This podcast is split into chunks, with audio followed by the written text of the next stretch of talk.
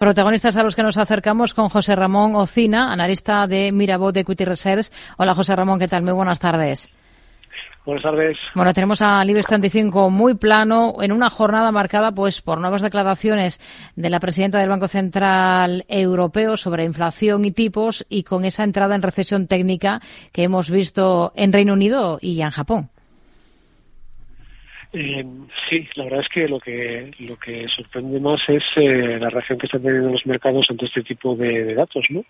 Y de mensajes. Eh, en su conjunto los mercados están bastante bastante positivos y más bien descartando, bueno, digamos, o reaccionando, anticipando la, la reacción de los bancos centrales, ¿no? Y anticipando bajadas de tipos pese a que bueno pues eh, tanto Powell como Lagarde están dando no largas pero bueno indicando que, hay unos factores que pueden meter eh, presión a la inflación como son por ejemplo la subida de los salarios el bajo nivel de desempleo.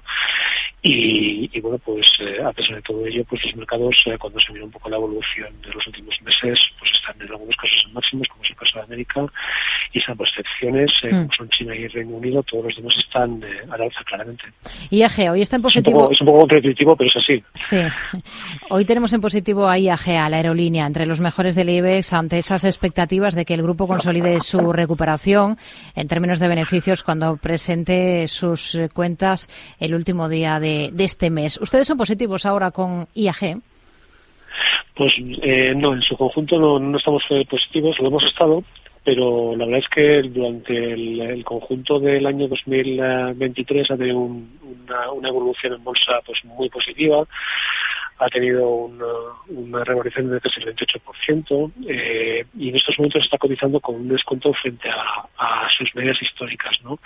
Con lo cual, pues, eh, pues la verdad es que creemos que hay otros valores más interesantes en el sector y además también en la presentación que hizo pues eh, se esperaba que, que dieran un mensaje de, de,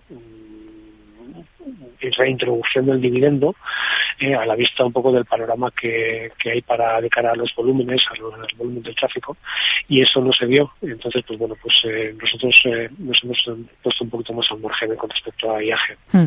Repsol, la semana que viene presenta resultados y además nuevo plan estratégico. ¿Qué es lo que esperan ustedes? Pues eh, con respecto a Repsol, lo que esperamos es un, es un cierto deterioro en el negocio industrial eh, por la caída del margen de refino. Esto podría verse algo paliado o compensado por los, eh, la mejoría que han tenido los precios medios del gas en el cuarto trimestre y luego también por un nivel de producción más o menos estable.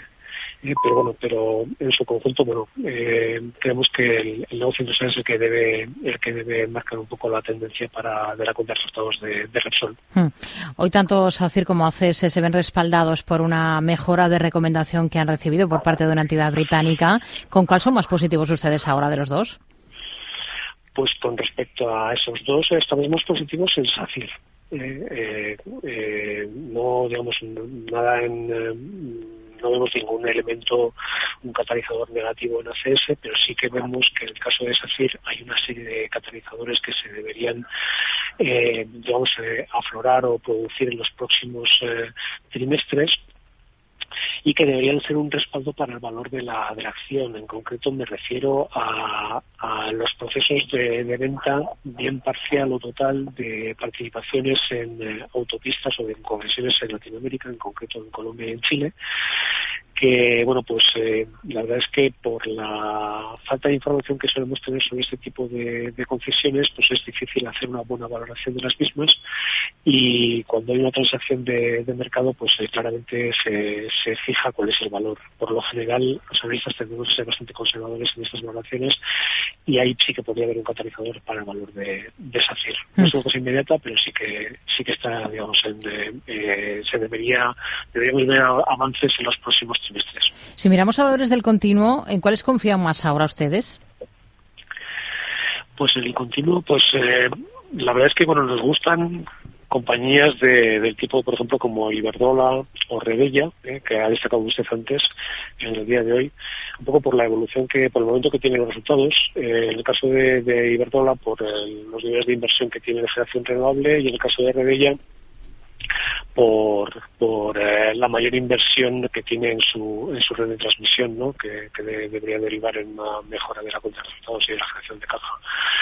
Y, luego también estos, pues hay otra serie de valores también que nos, eh, que nos parecen interesantes, ¿no? pues por ejemplo el que comentaba antes de SACIR y eh, pues otros generadores de caja típicos, no tradicionales como puede ser Antena 3 y ya luego para los menos adversos al, al riesgo, pues eh, compañías como por ejemplo Grifols, eh, que es verdad que sí que tiene una situación financiera delicada y que está pendiente de, una venta importante en China, pero lo que respecta a la evolución operativa debería hacerlo, debería dar unos buenos resultados y existe un desacople entre lo que es eh, la valoración, la apreciación de mercado y, la evolución de la cuenta de resultados de la compañía. José Ramón Ocina, analista de Mirabot Equity Research. Gracias. Buenas tardes.